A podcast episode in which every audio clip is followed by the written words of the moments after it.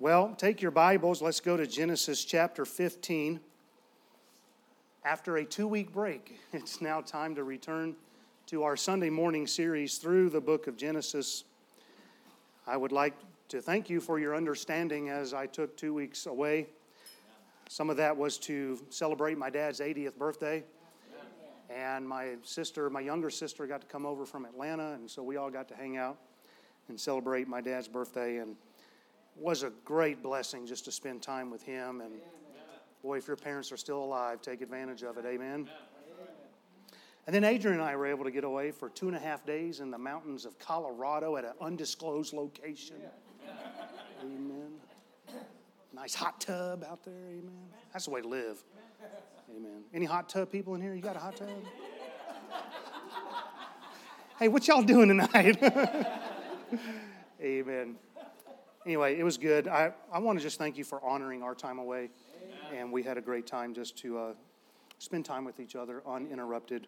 And so on the way back home, we caught up on the messages that we missed on the Sunday.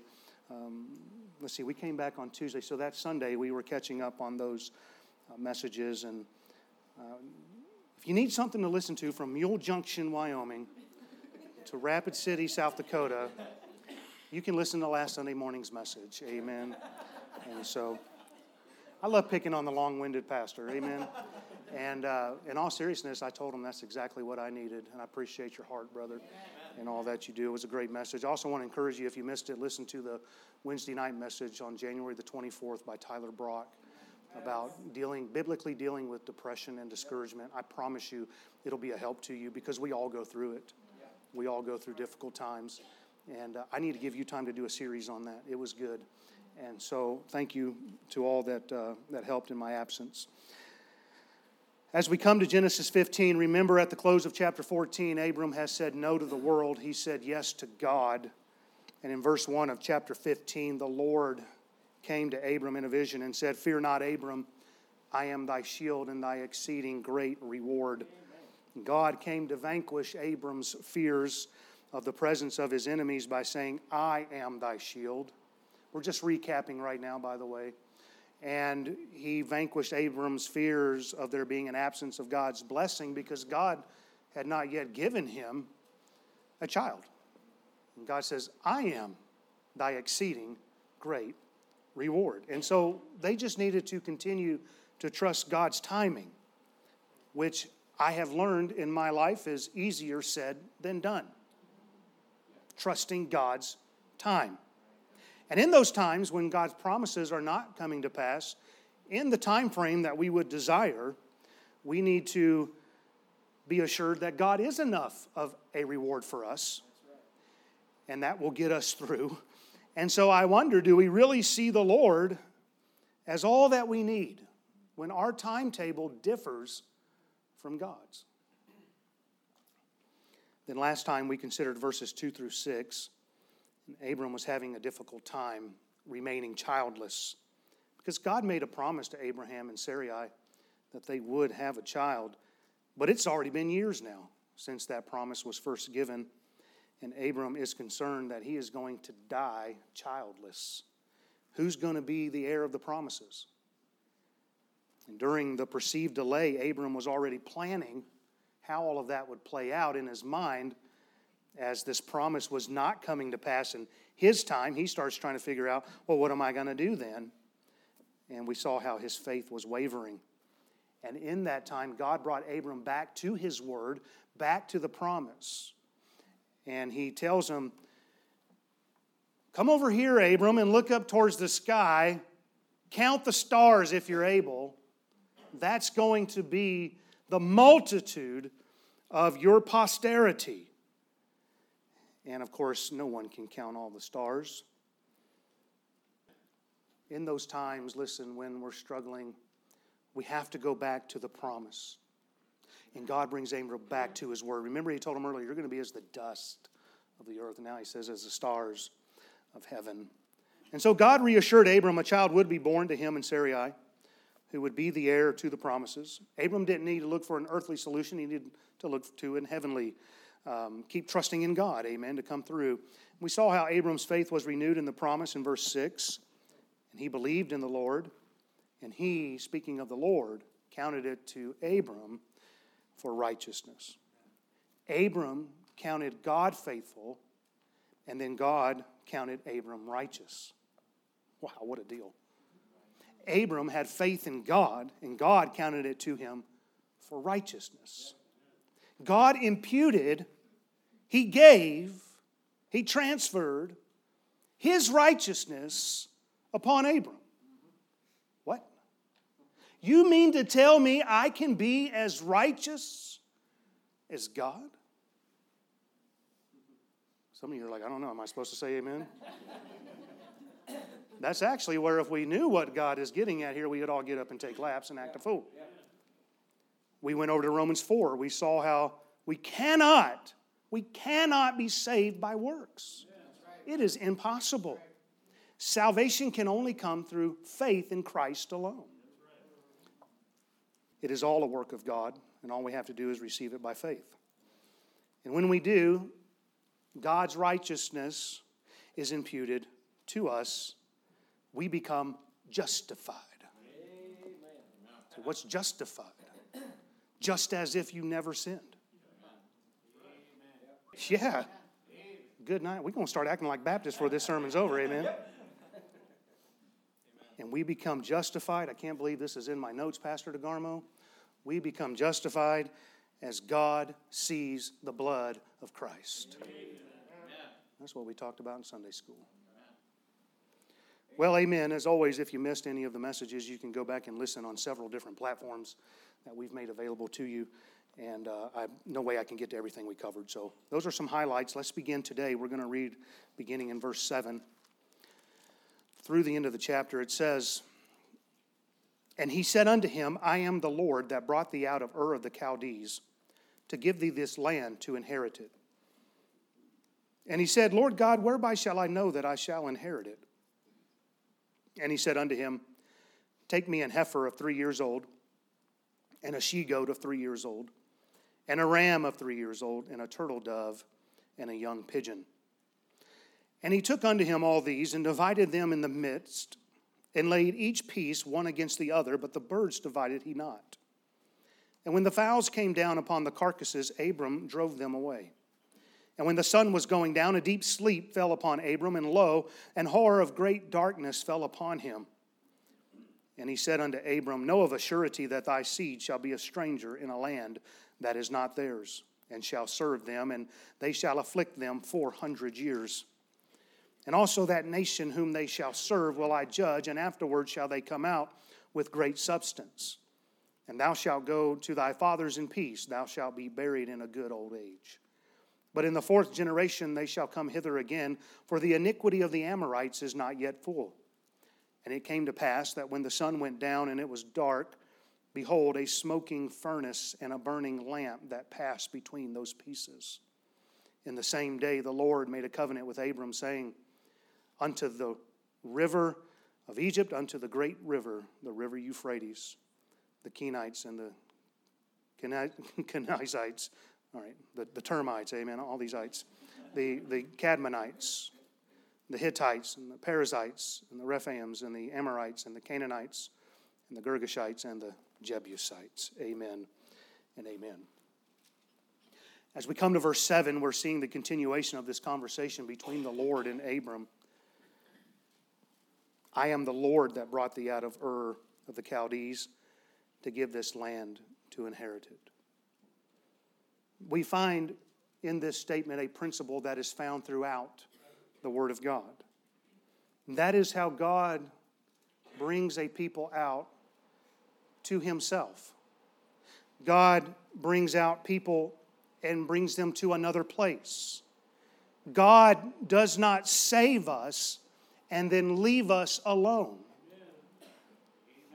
God works in our life to bring us into something better. God brought Abram out of Ur of the Chaldees to bring him into another land. God brought Abram out of his old life into a new life that he might receive a better inheritance. Deuteronomy 6:23, the children of Israel after these 400 years elapsed, they're going to say, "And he brought us out from thence that he might bring us in." God brings us out to bring us into something better. And if you're born again today, God has brought you out of your old life and given you a new life. And God has an inheritance in store for his saints. 1 Peter chapter 1 verses 3 and 4 Blessed be the God and Father of our Lord Jesus Christ which according to his abundant mercy hath begotten us that's born again hath begotten us unto a lively hope by the resurrection of Jesus Christ from the dead listen to this to an inheritance incorruptible and undefiled and that fadeth not away reserved in heaven for you what God has in store for us is not of this world. So don't set your affections on the earth, but set your affections on things above. The day is coming when God's going to purge this earth by fire, bringing about a new earth, and then the holy city, the new Jerusalem, the heavenly city, will come down from heaven as a bride adorned for her husband and God Himself will be with His people. And God Almighty and the Lamb will be the temple and the light of that city. And according to Revelation chapter 21 and verse 4, and God shall wipe away all tears from their eyes. And there shall be no more death, neither sorrow nor crying, neither shall there be any more pain, for the former things are passed away. And in verse 5 over there it says, Behold, I make all things new. Whoop! Aren't you glad God has provided something better for us? Something better than the wickedness of this world? I don't understand the theology that somehow we're going to make this earth better. It's never going to happen. All right, I'm about to preach that thought and I got to move on. No, I'm going to preach it. I mean, people get this idea that somehow we're going to make the world better, and yet here's Adam and Eve in a perfect environment, absolutely sinless, and they mess it up. Two perfect people manage to mess it up. And then you got two kids being raised in a good home.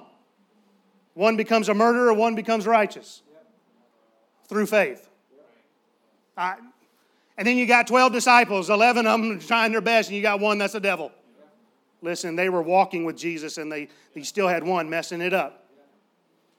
Welcome to raising kids, amen. All right, focus. I love my kids over there. I'm just kidding. God has something better because this world will never be what it used to be. God has a wonderful inheritance in store for us. In fact, once we're in the family of God, get this, we become joint heirs with Christ. What does that mean? We're joint. Whatever he's got, we got. Good night. Matthew 25, 34, then shall the king say unto them on his right hand, Come ye blessed of my Father, inherit the kingdom prepared for you from the foundation of the world. So, what we have here is a great picture of our inheritance to come here in verse 7. I was tempted to settle in on this thought and just preach on it all day, and I thought we'll just try to keep moving on. But uh, study it for yourself. Inheritance is a big deal to God. Now, before we move on from verse 7, there's something else that we need to understand from this verse, and that is that our Lord is sovereign over all his creation. He is the sovereign Lord. The Lord can do as he pleases. Do you believe that? And notice what he pleases to do here. He gives the land to Abram all this talk today about the land over there. Hey, did you know the earth is the Lord's and the fullness thereof? Amen. Amen.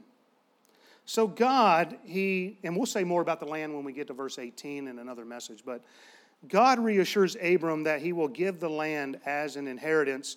And Abram says in verse 8, Lord God, whereby shall I know that I shall inherit it?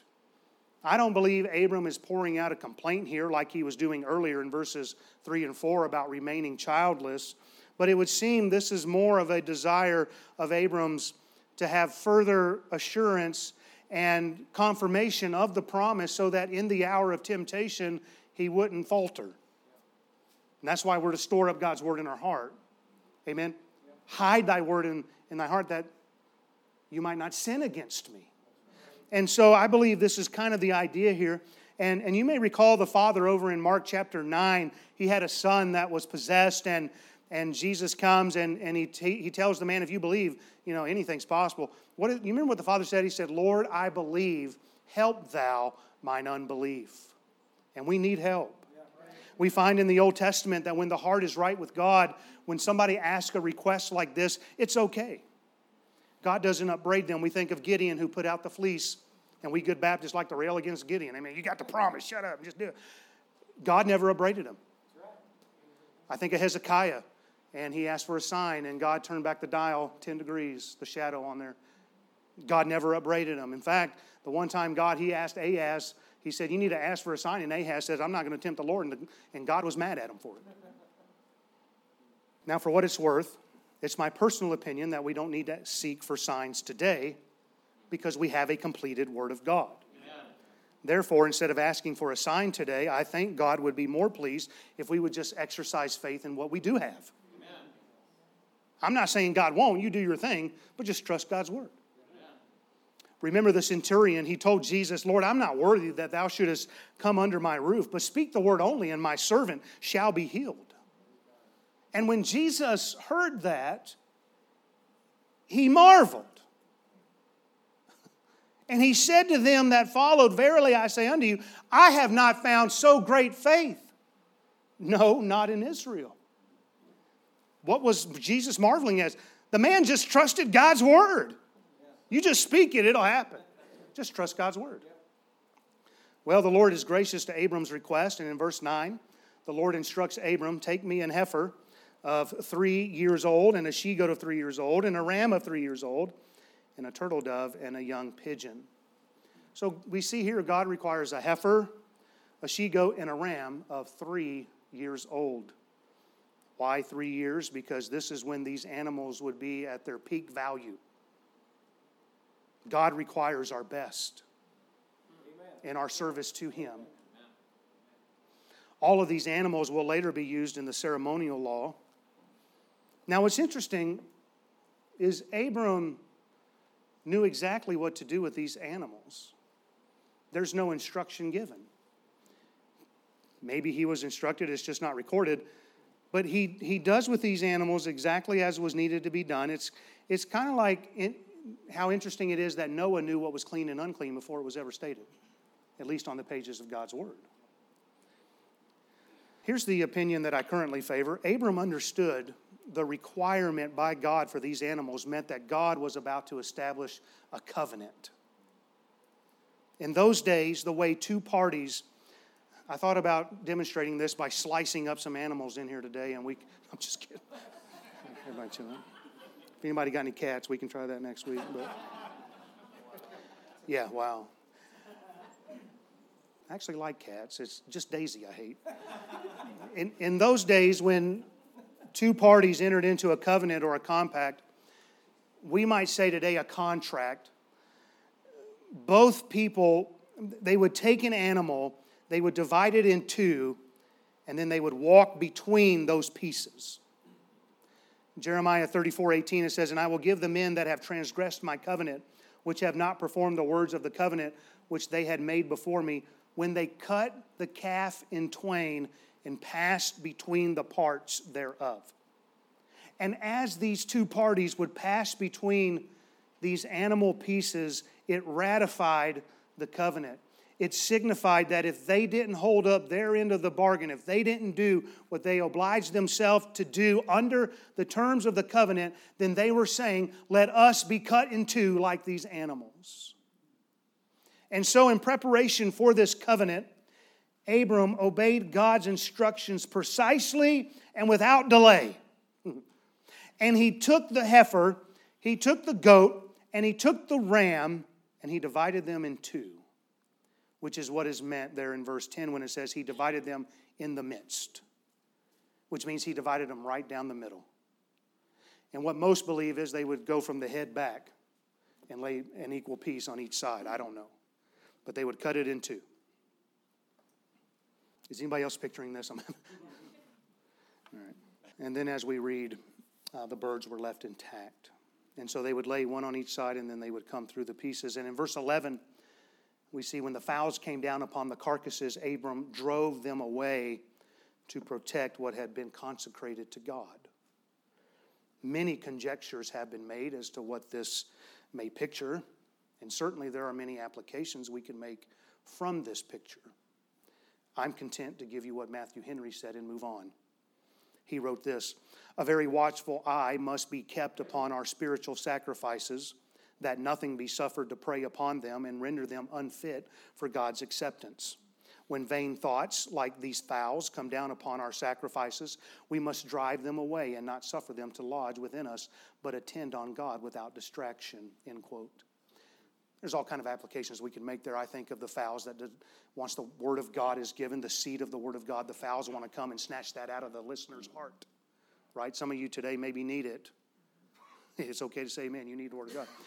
And so here the word of God is being sown in your heart. The fowls, being represented of the devil, will come in and try to snatch that away from your heart so that you will not believe. So you do with that picture as you see fit.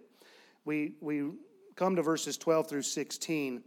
And when the sun was going down, a deep sleep fell upon Abram, and lo, an horror of great darkness fell upon him. And he said unto Abram, Know of a surety that thy seed shall be a stranger in a land that is not theirs, and shall serve them, and they shall afflict them four hundred years. And also that nation whom they shall serve will I judge, and afterward shall they come out with great substance.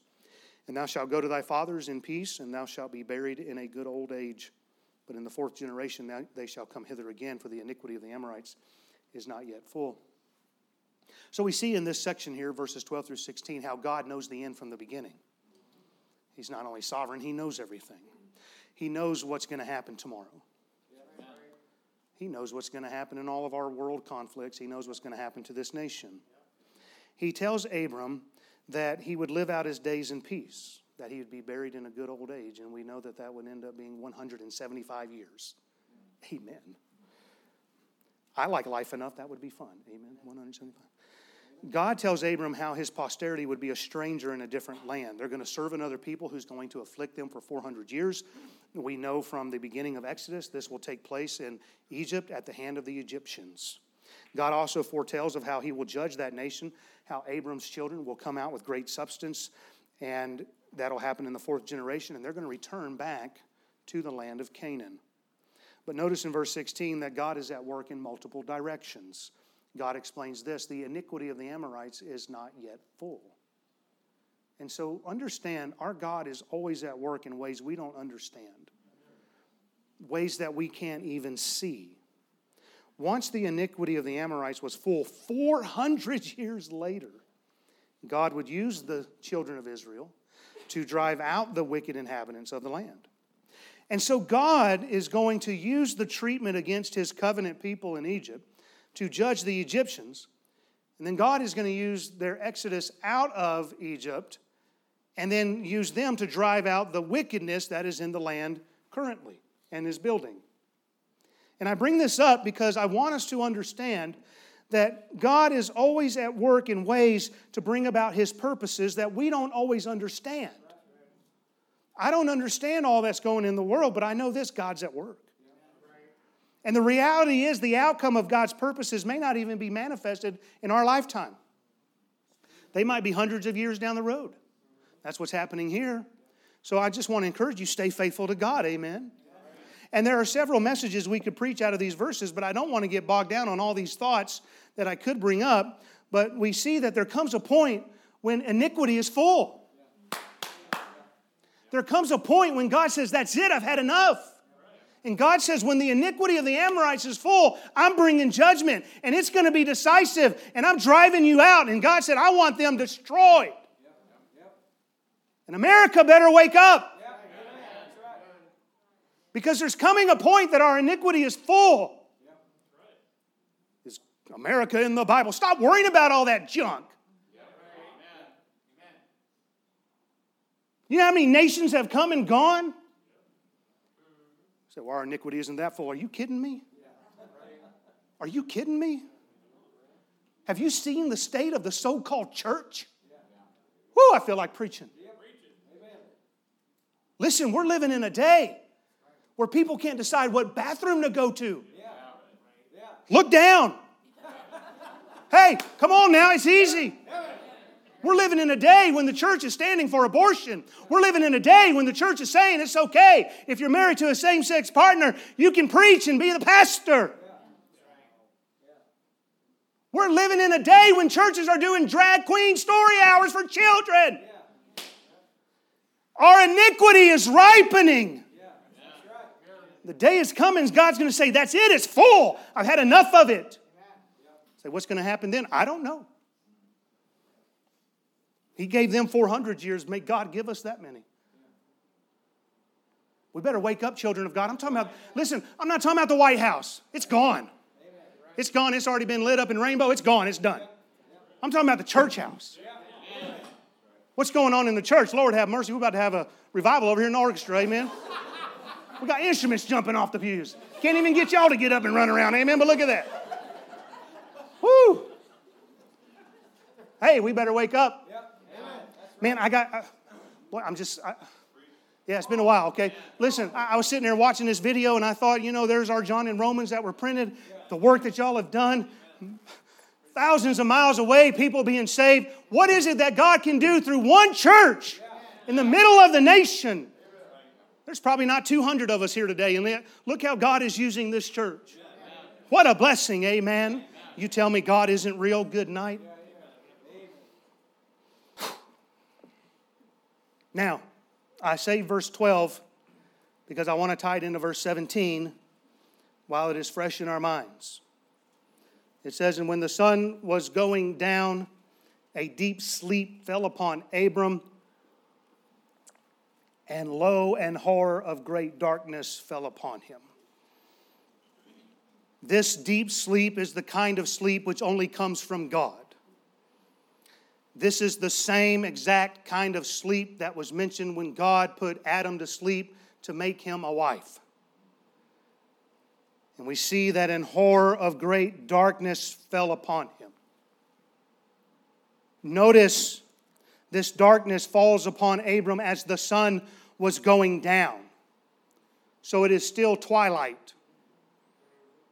Darkness of night does not arrive until verse 17 this supernatural horror of darkness was meant to strike a holy terror and a holy fear into Abram's heart. And I believe it indicates God is about to show up. Solomon said in 1 Kings 8:12, "The Lord said that he would dwell in the thick darkness." At Mount Sinai when God came down Moses drew near unto the thick darkness where God was. This wouldn't be an appearing of God like Abram had grown accustomed to, but this was going to be out of the ordinary. This would be a very unusual appearing of God. And now we see in verse 17 how God chose to manifest his presence as a smoking furnace and a burning lamp. Many make the application that the smoking furnace is emblematic of Israel's hardship down in Egypt. As Deuteronomy 4:20, 1 Kings 8:51 and Jeremiah 11:4 all call Egypt the iron furnace. Many, many are making application that the lamp is emblematic of Israel's deliverance from Egypt as coming out of darkness into light. And certainly all these applications will fit, and I don't have a problem with those applications. I'm of the mind we need to see this more as the appearing of God's presence more than anything else. Our God is a consuming fire. God appeared to Moses in a flame of fire. When God came down at Mount Sinai, the Bible says the mountain smoked. And here God comes down to Abram and the reason that God has caused a deep sleep to come upon Abram is because this would all be of God. Abram cannot pass through the pieces, but only God can. Verse 18 says, God made a covenant with Abram. But understand this morning, Abram would contribute nothing to the establishment, to the keeping of this covenant. God ratified it by Himself. And by God passing through the pieces, God is saying to Abram, Let me be torn asunder. Just like these animal pieces, let me be as these animal carcasses. Let me die if I don't keep my word. That's quite a thought. Abram should have no doubts now that God is going to give his seed the land to inherit. God swears by himself because there's no greater to swear by. God cannot lie, and God will always fulfill his end of the covenant. Galatians 3:15 it says this, "Brethren, I speak after the manner of men, though it be but a man's covenant, yet if it be confirmed, no man disannulleth or addeth thereto." The comparison is how much more that we can trust God's covenants. If that's how man's covenants are, how much more can we trust God's covenants?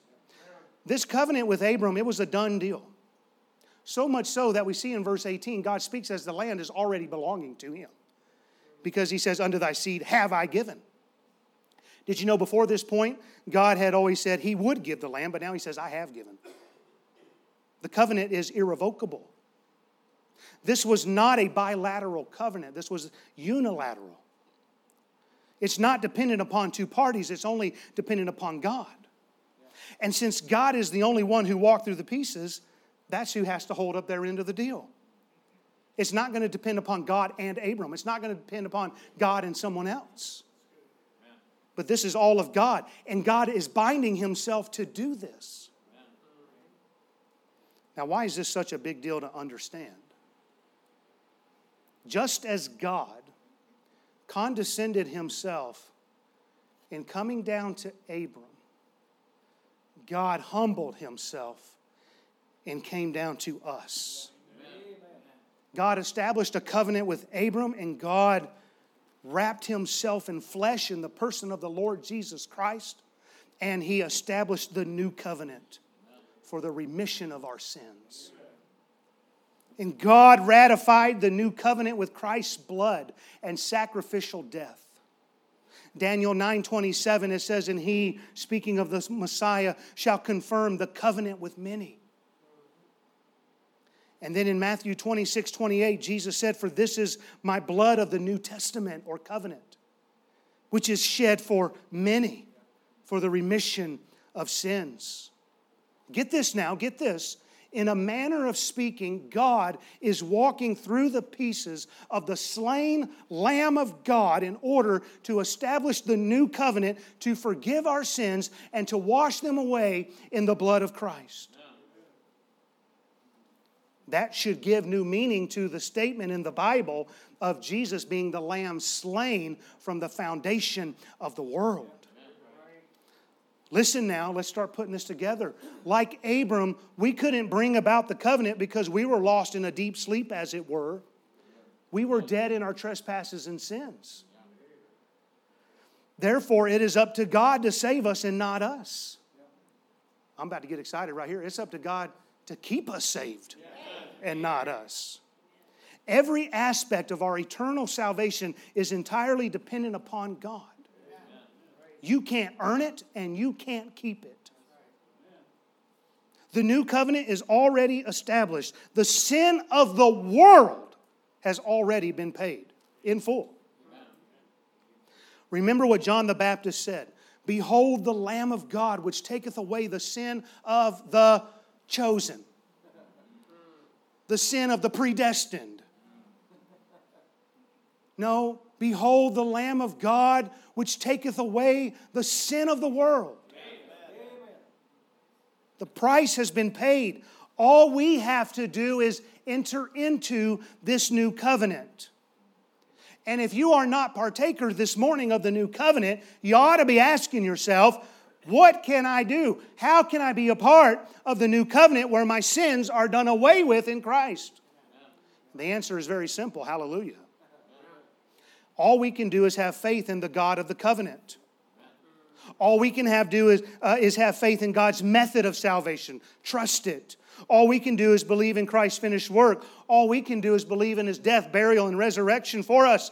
And then the rest is entirely up to God. 1 John 1 9, if we confess our sin. If we, if we agree with God about our sin, if we confess our sin, He is faithful and just to forgive us our sins and to cleanse us from all unrighteousness.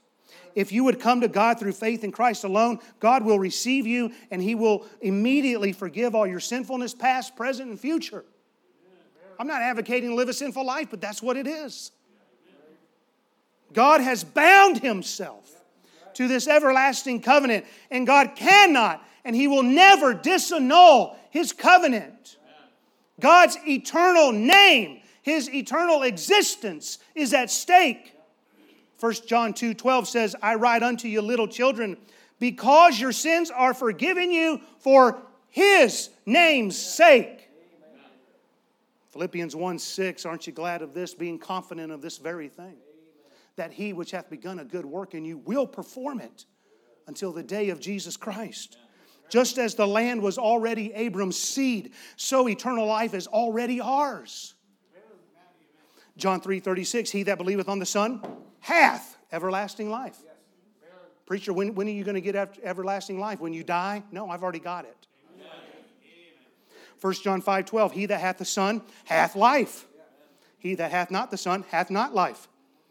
Now, don't miss this, okay? Because our sins are done away in Christ, we stand before when the day comes when we stand before God, no sin is ever going to be brought up. Did you hear what I said? I kind of bumbled that. Because we're in Christ, our sins are done away with in Christ. When we stand before God, no sin will ever be brought against us because Christ has paid our sin debt in full. Amen. Hallelujah, what a Savior. Hebrews 10 16 through 18. This is the covenant that I will make with them after those days, saith the Lord. I will put my laws into their hearts, and in their minds will I write them, and their sins and their iniquities will I remember no more. Now, where remission of these is, there's no more offering for sin. Whew. Are you under the new covenant today? Or are you still attempting to trust in your own offering for sin, such as your works? your church membership, your baptism, your wisdom, your giving. Can I encourage you this morning, sinner? Be done with your religious efforts today. Accept only what God can do. Only God can save. And He will save you. He will save you now. Is God drawing any of you today to be saved? I ask you to come. Come humbly, bow before your Creator God, and become a partaker of God's free salvation by faith alone. Would you pray with me, please?